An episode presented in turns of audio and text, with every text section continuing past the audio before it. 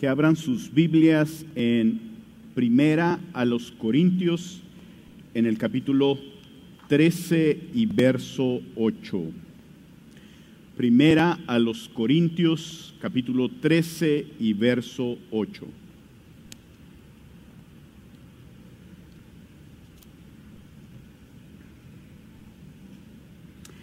Esta es la palabra del Señor, así es que vamos a deleitarnos en su palabra y vamos a leer lo que Él tiene para nosotros. Dice, el amor nunca deja de ser, pero si hay dones de profecía se acabarán, si hay lenguas cesarán, si hay conocimiento se acabará, porque en parte conocemos y en parte profetizamos. Pero cuando venga lo perfecto, lo incompleto se acabará. Cuando yo era un niño, hablaba como niño, pensaba como niño, razonaba como niño, pero cuando llegué a ser hombre, dejé las cosas de niño. Porque ahora vemos por un espejo veladamente, pero entonces veremos cara a cara. Ahora conozco en parte, pero entonces conoceré plenamente como he sido conocido, y ahora permanecen la fe, la esperanza, el amor, estos tres, pero el mayor de ellos es el amor. Y dice en el capítulo 14, en el verso 1, la primera línea dice, procuren alcanzar el amor. Vamos a orar. Bendito Señor, te alabamos, exaltamos tu nombre, te bendecimos. Gracias por tu palabra, Padre. Y ahora queremos rogarte, Señor, que tú prepares nuestros corazones. Que tu palabra caiga, Señor, como semilla y que dé mucho fruto en nosotros, Padre. Que no salgamos iguales, Señor, pues tu palabra es como espada de dos filos que penetra a lo más profundo. Yo en lo personal, Señor, te ruego que seas tú el que me dirijas, que seas tú, Señor, el que hables, bendito Señor, que sea yo un instrumento humilde en tus manos. En el nombre de Cristo Jesús, amén y amén. Si gustan tomar asiento. Y hace unos años fui a Colorado Springs por el trabajo. Y me acuerdo que tuvimos una tarde libre y fui a pasearme por ahí y vi un ministerio muy grande, muy popular, y entré y visité unas instalaciones muy impresionantes. Y me llamó la atención cómo un tiempo después el encargado de ese ministerio comentaba sobre la provisión de Dios y cómo el Señor había bendecido a su papá en un programa, lo comentaba él. Y el papá era un pastor itinerante, eso quiere decir que no dirigía necesariamente una congregación, sino iba a diferentes ciudades en Estados Unidos. Y el papá de este pastor muere muy joven, a los 50 y tantos años. Estaba muy enfermo y estaba muy angustiado por la manera en que iba a cuidar de su esposa y de su hijo. Y decía, ¿cómo le hago? Y finalmente dice que postrado en cama, habla con su esposa y le dice, el Señor ya trajo paz a mi vida y Él dijo que Él es el que provee, que Él es el que va a cuidar de ti y de mi hijo y de nuestro hijo, le dice a su esposa, y muere. Y comenta el hijo, que es el pastor del que hemos estado hablando, comenta que cuando muere su papá empiezan a batallar bastante económicamente, que su mamá se enferma y que tan solo el tratamiento de su mamá iba a costar el equivalente a 2 veces el valor de la casa que tenían. Él tenía 17 años y estaba a punto de entrar a la universidad y no sabían qué hacer. No pasó mucho tiempo cuando un familiar de ellos llegó y les dijo, quiero decirles que su papá invirtió en unas acciones, dice, Y yo tengo los papeles de su papá y sacaron esas acciones. El papá había invertido algo de dinero hacía muchos años en la Coca-Cola. Y este pastor comenta cómo ese dinero fue suficiente para el tratamiento completo de su mamá y para sus estudios hasta obtener un doctorado. El papá invirtió en algo que daría ganancias a su familia aún después de que él muriera. Pues bueno, estamos hablando de la iglesia a los Corintios y esta iglesia tenía serios problemas de unidad, porque en lugar de considerarse un solo cuerpo con diferentes dones, cada uno buscaba egoístamente sobresalir sobre los demás, sintiéndose orgullosos de tener muchos dones que trataban de acumular, siendo el don de lenguas el más valioso para ellos. El apóstol Pablo les muestra que el amor era mucho más valioso que los dones que ellos buscaban, porque ese fruto y don de Dios era eterno, a diferencia de los dones que ellos procuraban y que solo eran temporales. Y los anima a que busquen e inviertan en lo eterno, sin descuidar lo temporal, pero que su enfoque fuera en el amor que es eterno. El propósito de mi mensaje es: el amor es superior porque permanece para siempre. Por eso hemos de buscarlo por sobre los dones que nos equipan y nos bendicen en esta vida, los cuales se acabarán cuando estemos cara a cara con nuestro Señor. El título del mensaje es La Permanencia del Amor y voy a hablar de tres puntos: el amor permanece, hoy y ese día, y nuestra meta mayor, el amor. Vamos comenzando con el punto número 1, el amor permanece. Hemos estado viendo en Primera a los Corintios 13 sobre el amor. Y un poco antes, en el capítulo 12, el apóstol Pablo les dice: en cuanto a los dones espirituales, no quiero, hermanos, que sean ignorantes. Pero de ahí, después de empezar a hablar de los dones, les empieza a hablar de la unidad en la diversidad. El Señor le dice: hay diferentes dones. Cada uno de ustedes tiene un don diferente, el Señor se los ha dado. El Espíritu Santo es el que los da a todos, pero somos como un cuerpo y ha de haber unidad en la diversidad. Pero al final del capítulo 12 les dice: yo les muestro un camino más excelente y este es el amor. Y empieza el capítulo 13 hablando de lo que los corintios consideraban como los mejores dones. Pero el apóstol Pablo les dice: mira, los mejores dones, tu máximo esfuerzo, el deshacerte aún de todas tus pertenencias o aún dar tu vida sin amor, no sirve de nada.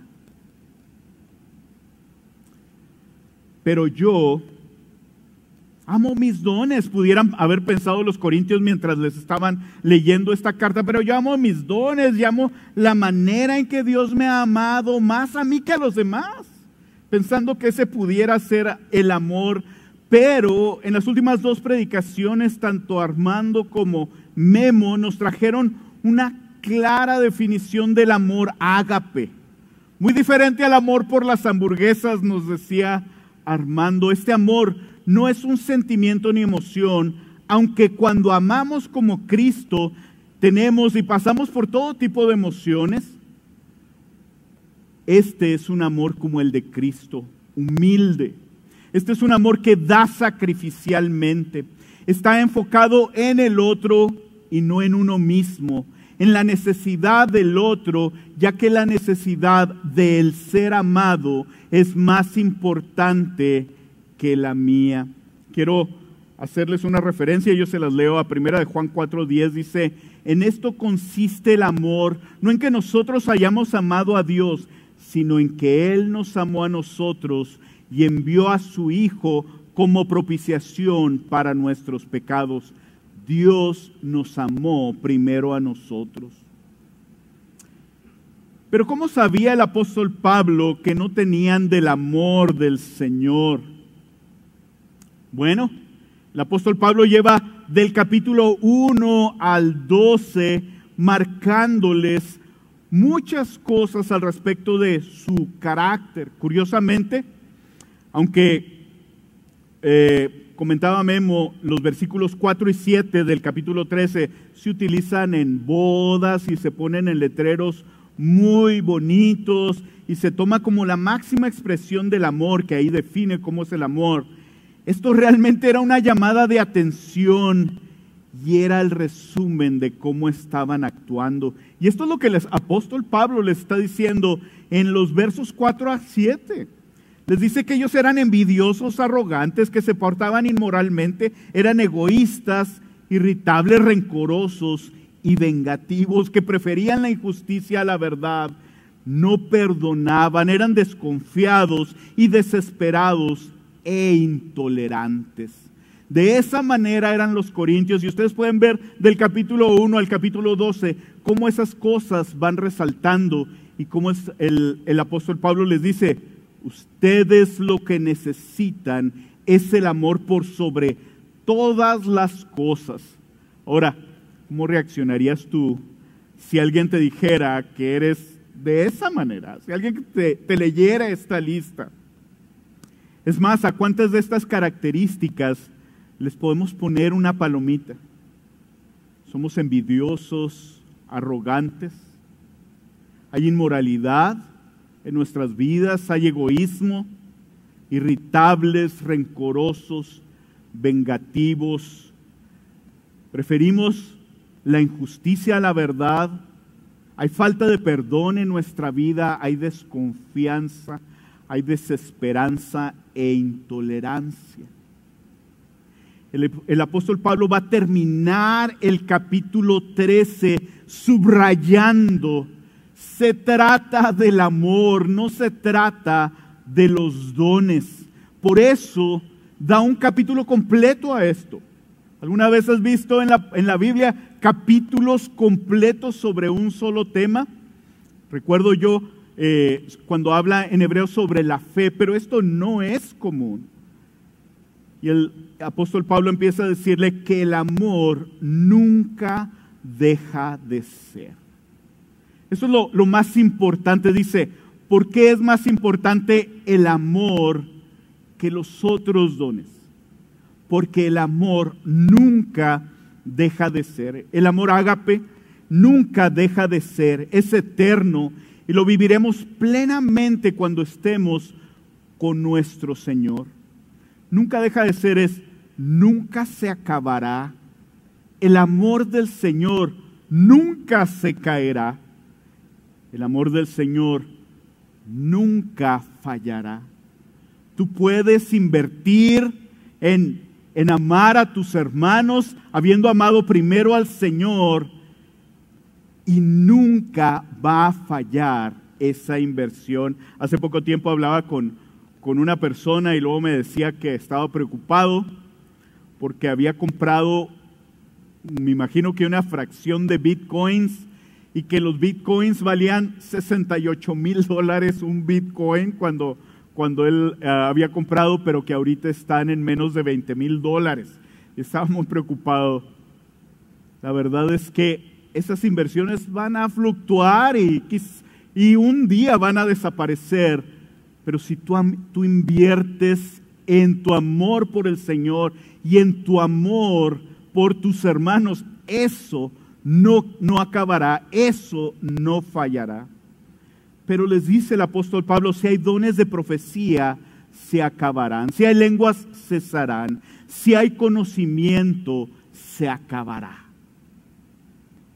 En aquellos tiempos, la palabra no estaba completa y el apóstol Pablo estaba trayendo esa profecía perfecta del Señor. Nosotros cuando leemos la palabra, podemos ver la palabra profética más segura, confiando que no tiene errores. El apóstol Pablo hacía eso Y aún así, aunque la palabra es perfecta, yo estoy compartiendo la palabra. Helman nos comparte constantemente la palabra, otros de los pastores aquí compartimos la palabra, y la predicación se va a acabar. Cuando estemos en el cielo, no va a haber predicadores, no vamos a necesitar instrucción, no va a haber necesidad de maestros en el cielo, porque vamos a conocer completamente a nuestro Señor. Al principio, en Hechos 2, había necesidad de lenguas. De hecho, hoy en día somos muy cómodos porque podemos ver la palabra traducida, podemos ver traducciones muy fácilmente. Alguien puede estar hablando en otro idioma y ponemos nuestro celular y hablan, y ya podemos tener esa ventaja. No es muy preciso. Les digo que no es muy preciso porque estaba viendo yo una cita de John Piper y la traduje, y al último, cuando terminé de leerla, dice de Juan el Gaitero. Así lo tradujo John Piper, Juan el Gaitero. Google no es muy preciso en sus traducciones, pero aún así esto nos ayuda. ¿Saben? Cuando nosotros estemos en el cielo, no vamos a necesitar las lenguas. Todos vamos a hablar, todos nos vamos a comunicar de una manera espiritual perfecta, no va a haber ninguna duda. Y si hay conocimiento, también se acabará. A mí me bendice mucho que Misión de Gracia tiene un ministerio de consejería, y el Señor le ha dado a Memo y a las personas que sirven junto con él, les ha dado conocimiento para poder transmitirlo a la gente. En el cielo no va a haber necesidad de consejería. No va a haber necesidad de ir y pedir un consejo. Porque en parte conocemos y en parte profetizamos. No tenemos todo el conocimiento, no tenemos toda la revelación. Tenemos la palabra que es perfecta y completa para conocer a Cristo y para vivir en obediencia el resto de nuestra vida. Pero aquí no vemos todo el conocimiento de nuestro Padre Celestial. Nosotros conocemos en parte profetizamos, y el día en que estemos con Él, ya no vamos a necesitar las cosas limitadas, no vamos a necesitar predicadores, no vamos a necesitar maestros, no vamos a necesitar traductores. Dice el teólogo Jonathan Edwards, y cuando llegue el fin de este mundo y la iglesia de Cristo se establezca en su estado más completo y eterno, y todos los dones comunes como el conocimiento, la profecía y los dones milagrosos se acaben, en ese momento el amor divino no fallará. En cambio, será llevado a su más gloriosa perfección en cada miembro de la iglesia redimida. ¿Por qué es tan importante el amor e invertir nuestras vidas en amar? Les voy a dar algunos puntos sobre por qué es importante. Y el primer punto es, el amor es importante porque permanece para siempre. El amor es importante porque permanece para siempre, y eso es lo que dice nuestro texto. Pero te voy a decir que, en segundo lugar, el amor es importante porque eso refleja quién Dios es. No refleja lo que hace Dios necesariamente, es quien Dios es. Nos dice la palabra en Primera de Juan, capítulo 4, verso 16, dice, y nosotros hemos llegado a conocer y hemos creído el amor que Dios tiene para nosotros. Dios es amor, y el que permanece en amor, permanece en Dios, y Dios permanece en él. Todas las cosas nuestro Señor las hace por amor. Y las hace por amor a su nombre, y por amor a su nombre nos ha amado a nosotros. A veces pensamos nosotros que la Biblia se trata de nosotros. Y sí, en la Biblia nosotros somos los beneficiarios. Pero no se trata de nosotros. Se trata del Padre, del Hijo y del Espíritu Santo. Se trata del amor con que el Hijo vino a morir y lo exaltado que Él es.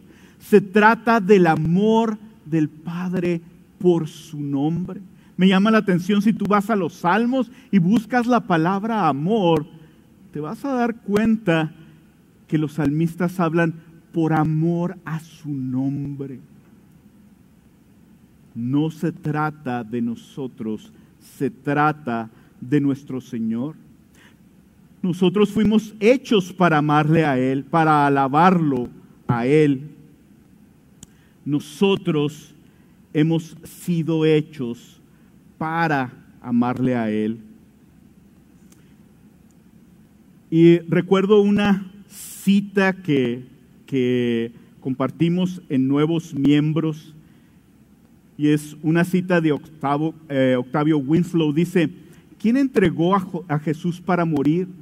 No fue Judas por dinero, ni Pilato por miedo, ni los judíos por envidia, sino el Padre por amor. Aún el que Cristo haya venido es una expresión del amor del Padre, del amor del Hijo, y el hecho de que el Espíritu Santo more en nosotros es una expresión de amor. Uno de los pasajes más conocidos en la palabra es Juan 3:16, que nos dice: porque de tal manera amó Dios al mundo que dio a su Hijo unigénito, para que todo aquel que cree en Él no se pierda, sino tenga vida eterna. Yo quiero hacer una pausa en este momento. Muy probablemente, seguramente entre nosotros, hay personas que no conocen el amor de Dios, que no conocen el amor de Cristo en sus vidas. A lo mejor tú estás batallando en tu matrimonio, a lo mejor tú estás batallando con tus hijos y tú sabes que el amor es importante, pero no sabes cómo hacerle en muchas cosas. Yo quiero decirte que tú necesitas ir a Cristo en este momento. Tú lo que necesitas es a Cristo en tu vida y Él te va a mostrar cómo es el verdadero amor. Cristo amó de tal manera al Padre que fue obediente para venir a morir por ti y por mí, para que nuestros pecados fueran perdonados y para que nosotros podamos tener entrada delante de nuestro Padre Celestial y disfrutar de su amor. Romanos 5:8 dice: pero Dios muestra su amor para con nosotros en que, siendo aún nosotros pecadores, Cristo murió por nosotros. Dios es amor. Entonces, ¿por qué es tan importante el amor? Porque el amor permanecerá para siempre, porque Dios es amor. Número 3, porque refleja el amor en la Trinidad y es el vínculo de la unidad. Hace un momento, cuando empezamos el servicio, les leía de Juan. Y en Juan está el Hijo orando al Padre y está deleitándose en el amor del Padre y está diciéndole cómo el Padre lo había amado a Él desde antes de la fundación del universo y cómo Cristo nos ha amado a nosotros con el amor del Padre. Pero cómo eso tiene que ver, cómo el amor tiene que ver con la unidad de la iglesia. Quiero decirte que la única manera en que la iglesia va a poder mostrar el amor de Dios a la gente que no lo conoce es por medio de la unidad. Y esa unidad es por medio del amor. Nosotros queremos que cuando llegue alguien que jamás había llegado, muchas veces nos dicen varias cosas: ah, qué bonito el edificio, qué grande está aquí, mira qué bonitas pantallas, no sé qué más puedan hablar. Pero lo más importante es que la gente, cuando venga aquí, diga: Mira cómo se aman entre ellos. No sé qué tienen estas personas aquí, pero se ve algo diferente a lo que se ve en el mundo. Y eso diferente es que estamos unidos y que esa unidad es por el amor. Y ese amor refleja el amor de la Trinidad. ¿Tú puedes imaginarte cómo el Hijo ama al Padre? De una manera perfecta. Cómo el Espíritu Santo ama al Padre, al Hijo, cómo el Padre ama al Hijo y al Espíritu Santo por toda la eternidad. No me imagino. Pero el Señor permite que nosotros lo veamos en el amor de su iglesia, en el amor de Cristo para con nosotros y en la unidad que tenemos nosotros. El amor es muy importante porque refleja el amor en la Trinidad y es el vínculo de la unidad. El amor es muy importante porque de eso se trata la ley y los profetas. En amar a Dios y amar a nuestro prójimo se resumen todos los mandamientos de la palabra, y dice la palabra allá en Mateo que llegan a probarlo al Señor Jesús y le preguntan: maestro, ¿cuál es el gran mandamiento de la ley? Y él contestó: amarás al Señor tu Dios con todo tu corazón y con toda tu alma y con toda tu mente. Este es el grande y primer mandamiento. Y el segundo es semejante a este: amarás a tu prójimo como a ti mismo. De estos dos mandamientos dependen toda la ley y los profetas. ¿Quieres saber de qué se trata?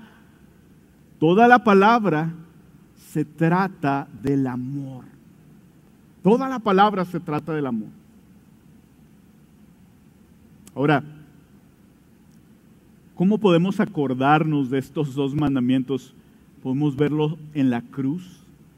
Hay una parte vertical, que es donde nosotros amamos al Señor con todas nuestras fuerzas, y en el amor del Señor y en deleitarnos en el amor del Señor, nosotros aprenderemos a amar a nuestros hermanos, que es la parte horizontal.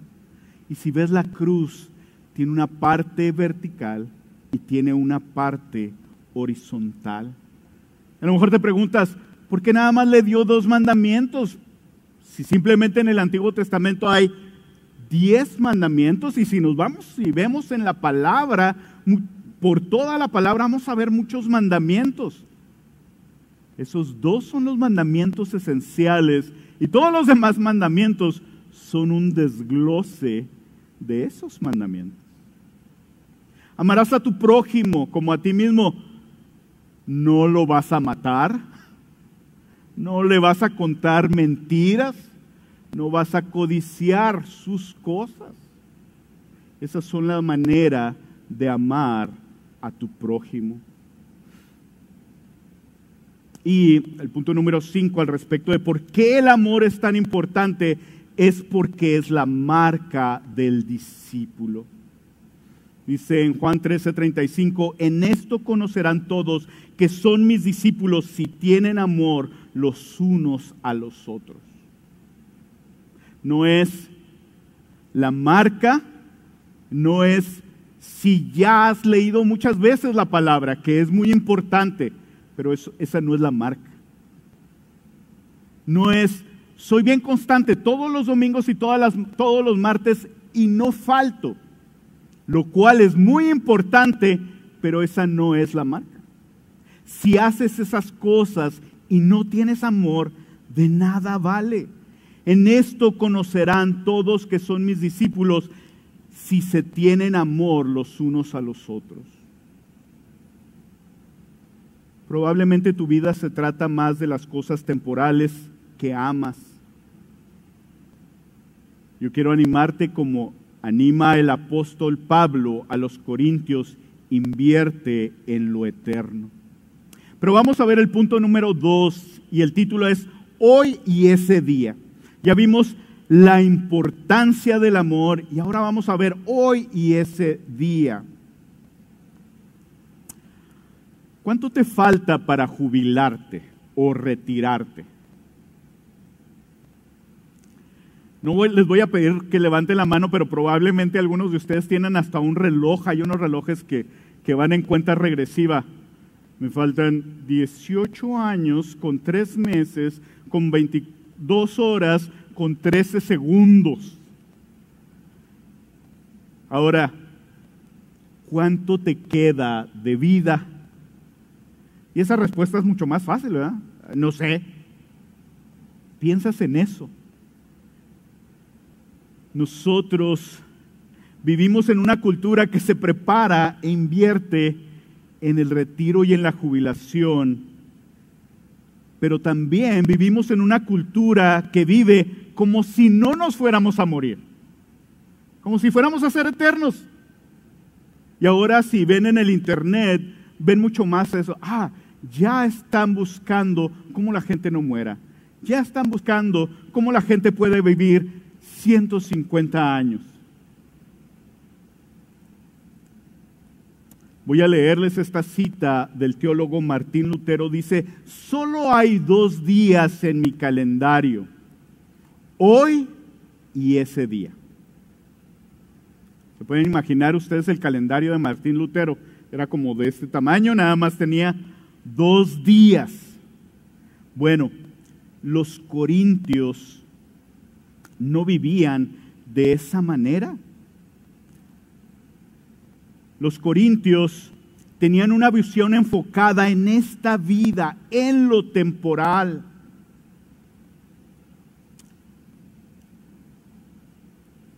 Y el Señor les dice, por medio del apóstol Pablo, dice, pero cuando venga lo perfecto, lo incompleto se acabará. Esta palabra de Primera a los Corintios 13:10 ha sido controversial. Y ha sido controversial porque hay mucha controversia al respecto de los dones espirituales y alguna gente dice, no, cuando venga lo perfecto se van a acabar los dones espirituales y lo perfecto es cuando esté lista la Biblia, decían. La verdad es que si tú les hubieras dicho a los corintios eso, cuando venga lo perfecto, que es dentro de 350 años, va a haber un canon y van a ordenar todos los libros de la Biblia, los corintios no hubieran entendido. Pero después vamos a poder ver nosotros que es muy claro que cuando venga lo perfecto es cuando Cristo venga. El tiempo de lo perfecto. Cuando lo veamos cara a cara. Cuando estemos en la vida eterna. Y la promesa es cuando estemos ahí, cuando estemos cara a cara, lo incompleto se va a acabar. Muchas cosas se van a acabar porque ya cumplieron con su función limitada para prepararnos. Son de bendición, es muy importante invertir en ellas, pero no es lo más importante, son temporales. Estas cosas son solamente temporales y en ese día no las vamos a necesitar más. Y hablábamos de la profecía, la palabra de ánimo. Alguien, siempre es de bendición que alguien llegue y te dé una palabra de ánimo. Eso no va a ser necesario en ese día. Para mí es un deleite los martes de oración y estoy seguro que para muchos de ustedes también el venir y suplicar y rogar por nuestras necesidades. No va a haber martes de oración en el cielo. Esas cosas van a cesar. El evangelismo que es tan importante, ya no va a ser necesario. Las lenguas, el conocimiento limitado, los milagros. Gloria al Señor que nosotros podemos ver el poder del Señor en esta vida. Y hemos visto muchos de nosotros cómo el Señor obra de manera milagrosa. Eso no va a continuar. Cuando estemos delante de Él, tendremos un cuerpo regenerado. No vamos a necesitar ver milagro. Vamos a vivir completos de una manera gloriosa. El trabajo, como lo conocemos ahorita, no va a ser necesario allá.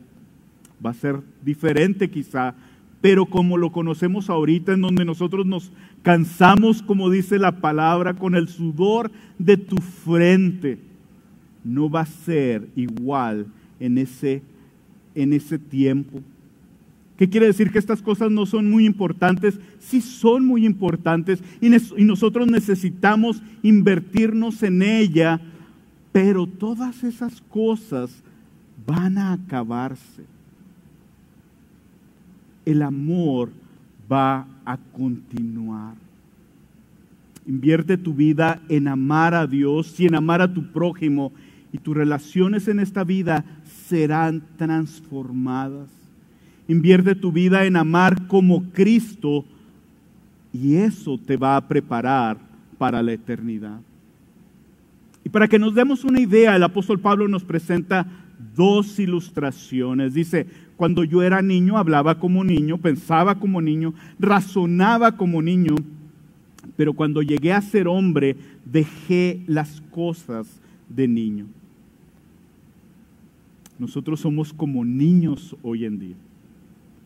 Nos falta mucho de aprender y de entender, y le damos gloria al Señor por todo lo que nos ha dado, pero cuando estemos en la eternidad, dice, es como llegar a ser hombres. Y nos da otro ejemplo, y el ejemplo es al respecto de cómo vemos ahorita las cosas del Señor.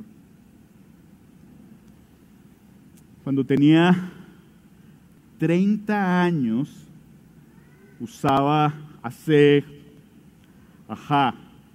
en la eternidad pasada, cuando tenía 30 años, usaba mucho aumento, mucho más que ahorita, 4 dioptrías en uno, que eso es mucho, y ese era el ojo bueno. El del otro usaba 7 dioptrías, así es que podía ver de cerquita a Helman y a Jaime, y sin lentes no hubiera sabido quién es quién.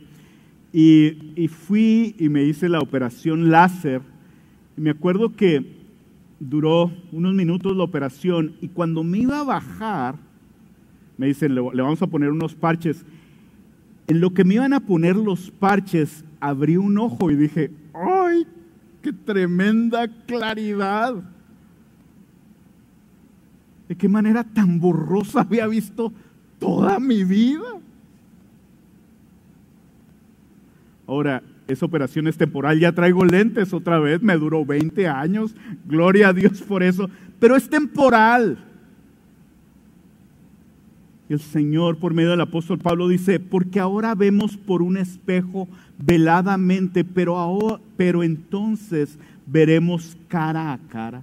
Ahora conozco en parte, pero entonces conoceré plenamente como he sido conocido. En aquel tiempo, nada más para que se den una idea, los espejos era un pedazo de metal pulido, normalmente de bronce. Ahora, no tenían todas las maquinarias que hay hoy en día, no era tan sofisticado. Haz de cuenta que tú estás en tu casa y yo te llevo una piedra de bronce y te digo, bueno, ¿qué te parece si la aplastas lo suficiente y la pules lo suficiente para poder verte en él? Así veían ellos. Ellos no veían con la claridad que nosotros vemos. Ellos tampoco usaban lentes. Así es que había gente que realmente su imagen la veían completamente borrosa. Dice, porque ahora vemos por un espejo, veladamente, pero entonces, cuando estemos frente a nuestro Señor, cuando estemos cara a cara, vamos a ver con toda claridad. Ahora conozco en parte, pero entonces conoceré plenamente como he sido conocido. Así como Dios nos conoce, quiero recordarte que ni siquiera tú te conoces a ti mismo profundamente. El Señor nos puede ver completamente y un día podremos ver con esa claridad. Dice el teólogo John Owen, Cristo mismo con toda su gloria estará presente de manera real y continua con nosotros. Ya no solo estaremos satisfechos con las gloriosas descripciones de Él que tenemos en el Evangelio. Lo contemplaremos cara a cara y tal como es, nuestros sentidos corporales serán restaurados y glorificados de una manera que ahora no podemos comprender, permitiéndonos ver a Cristo y su gloria por los siglos de los siglos. Hoy podemos tomar la palabra del Señor y deleitarnos en ver a Cristo, deleitarnos en ver su amor, deleitarnos en ver la manera en que dio su vida por nosotros, deleitarnos en cómo siendo Dios se humilló y se hizo hombre, deleitarnos en saber que Él está intercediendo por nosotros como sumo sacerdote, porque Él sabe lo que es vivir con este cuerpo, con un cuerpo como este, más bien, no exactamente como este, pero Él sabe lo que es vivir en esta tierra, sufrir en esta tierra. Él fue tentado, aunque nunca pecó. Pero un día, esas gloriosas descripciones que ahorita vemos, vamos a verlas cara a cara. Vamos a estar delante de nuestro Señor Jesús y su amor va a ser perfecto y completamente claro. Ese día será glorioso. ¿Anhelas tú la eternidad? La palabra habla de unas coronas que se nos darán cuando nosotros muramos.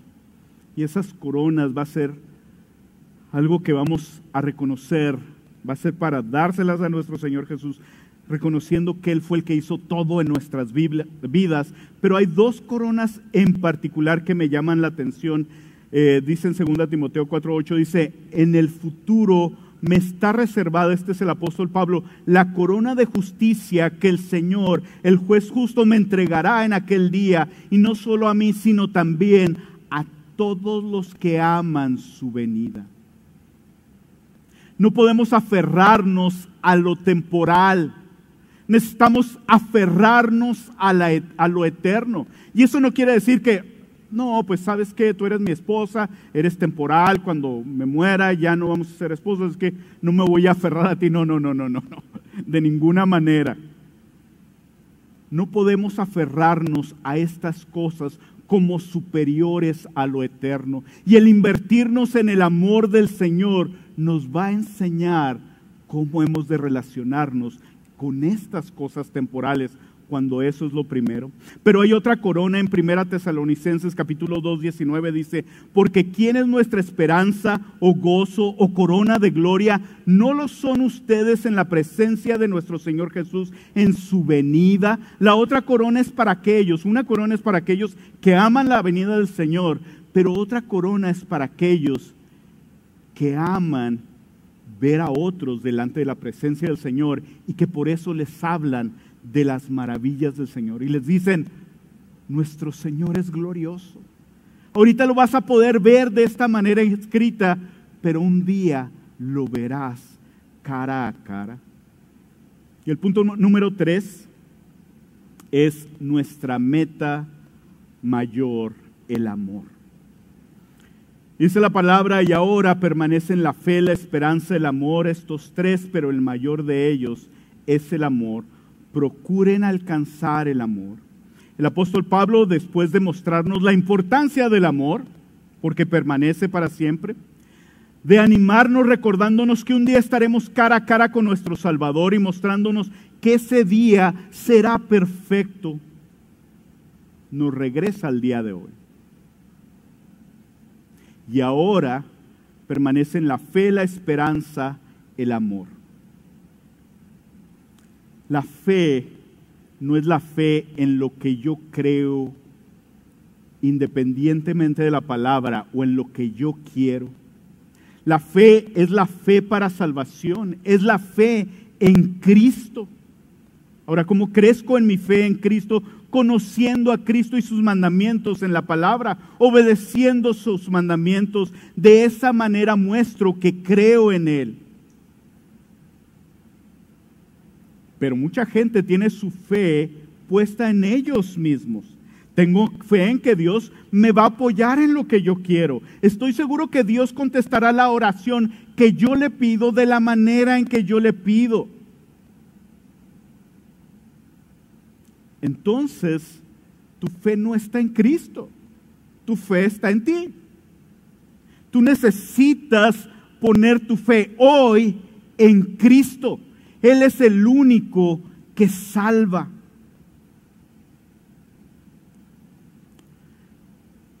Mi esperanza crece cuando me pongo mi fe completa en Él y no en mí.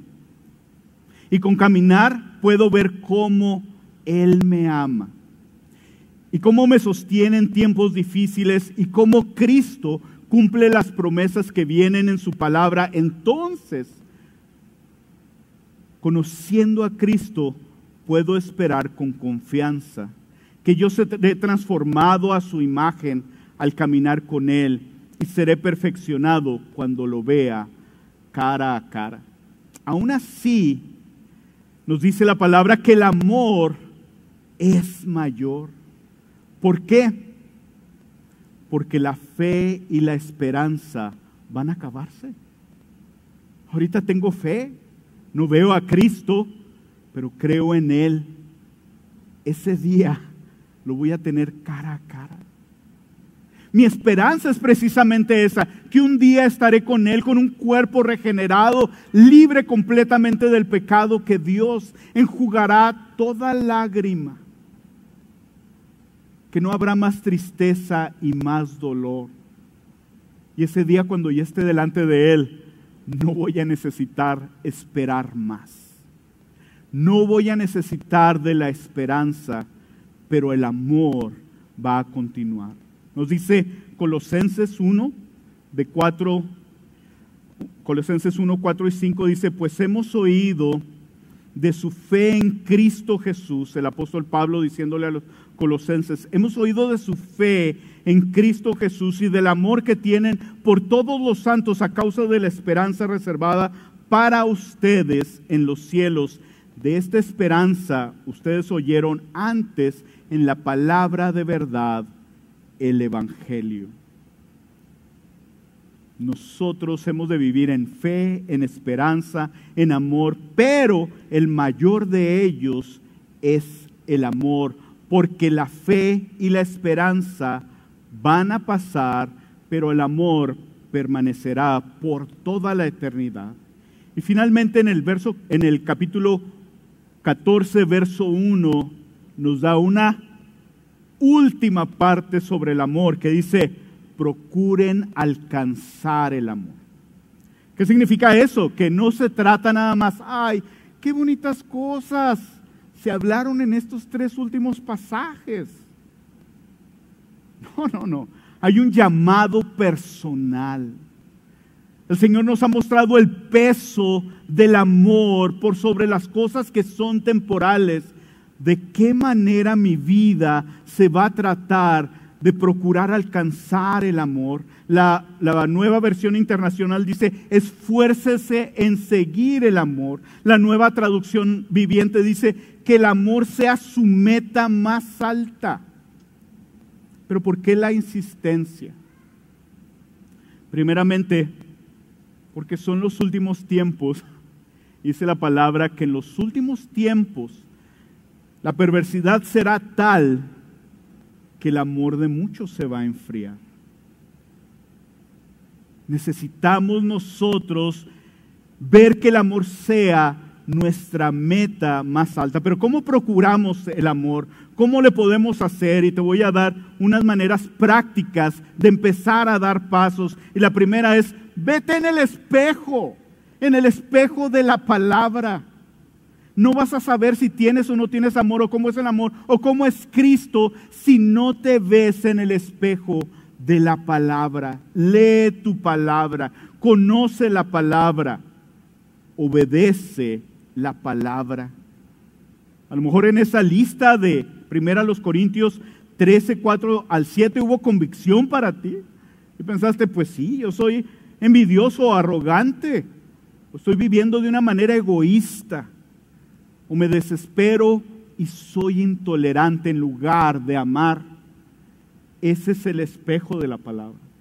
La palabra muestra nuestro pecado, pero lo más glorioso es que muestra que tenemos un Salvador al cual podemos venir humillados delante de Él y decir: Señor, yo no puedo hacer nada por mi pecado. Vengo arrepentido delante de ti. Te pido que me perdones, que me limpies. Y qué glorioso es estar convencidos y seguros de que nuestro Señor Jesús, siendo nuestro Señor, nos va a perdonar.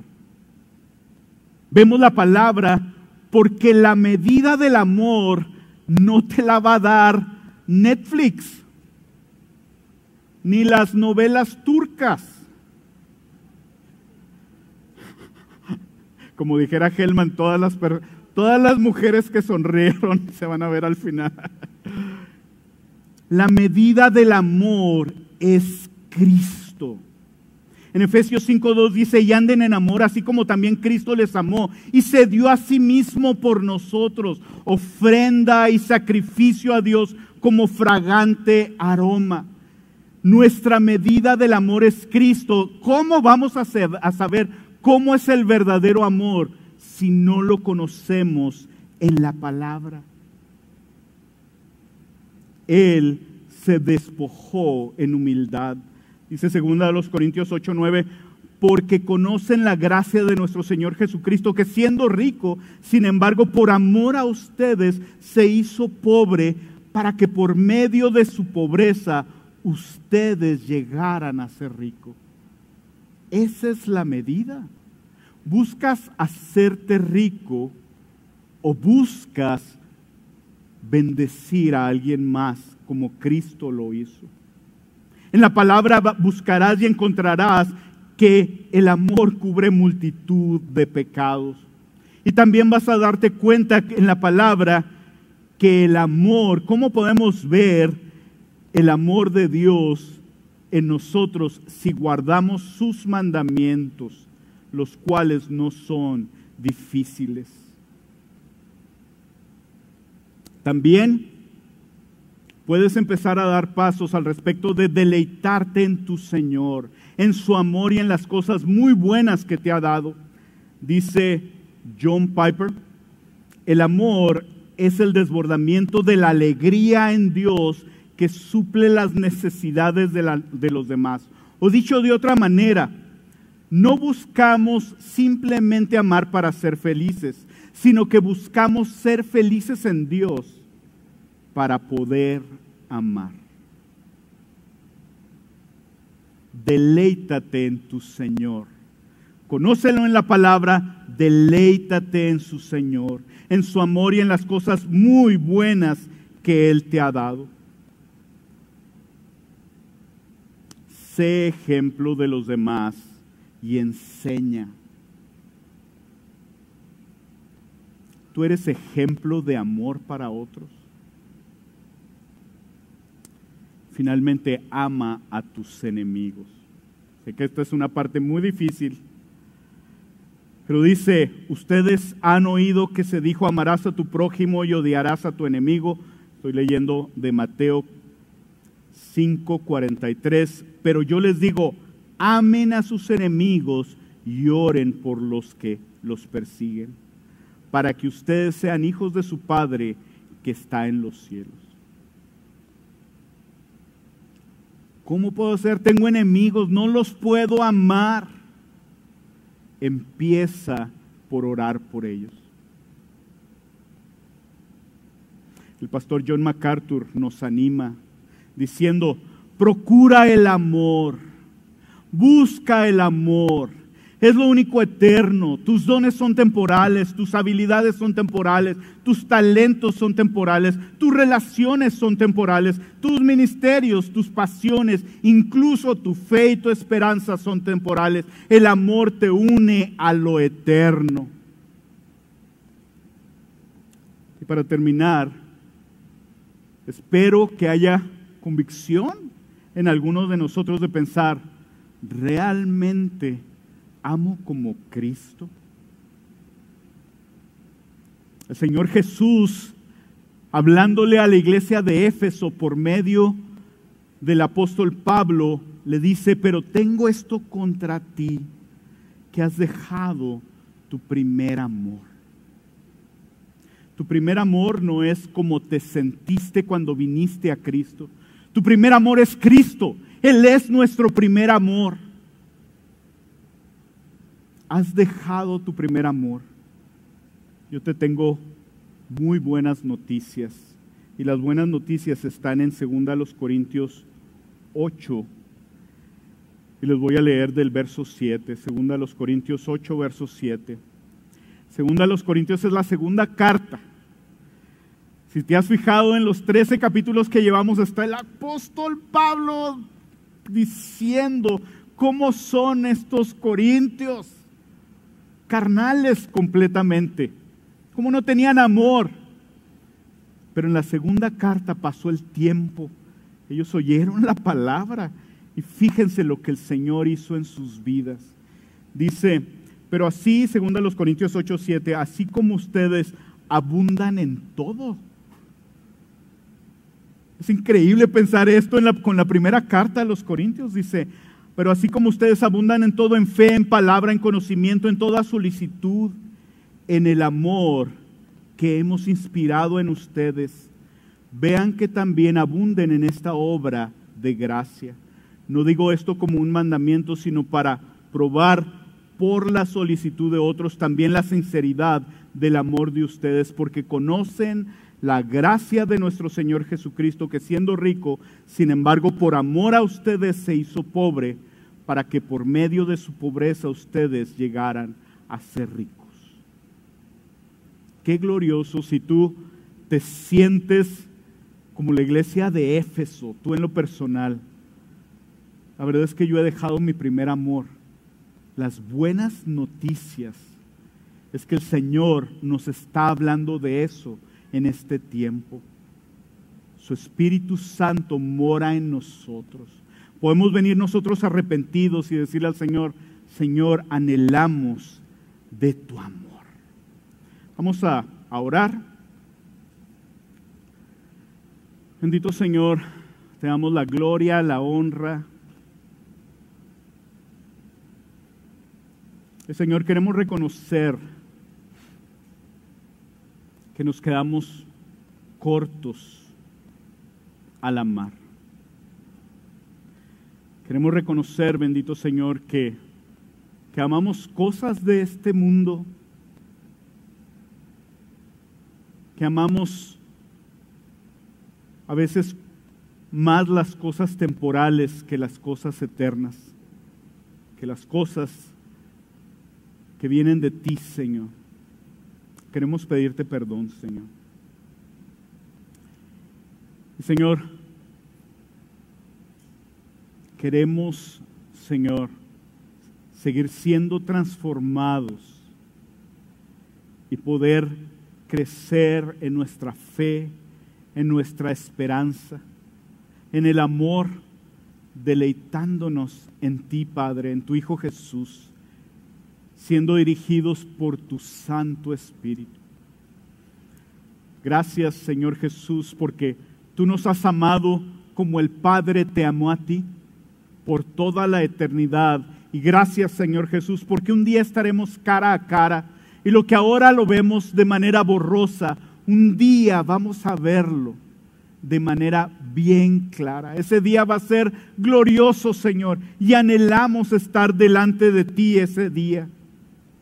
Pero por lo pronto, el día de hoy, Señor, que nuestra fe esté firme, que nuestra esperanza esté en ti, que crezcamos en amor. Y Señor, que tengamos esa meta, que el amor, que tu amor en nosotros, que nuestro deleite en tu amor y en el expresar tu amor a otros, a los que nos rodean, Señor, aquí en tu iglesia, primeramente en nuestras casas, Señor, sea nuestra meta más alta. Gracias por amarnos. Tú nos has amado, Señor, y nosotros te amamos. En el nombre precioso de Cristo Jesús. Amén y amén. Que Dios los bendiga este miércoles.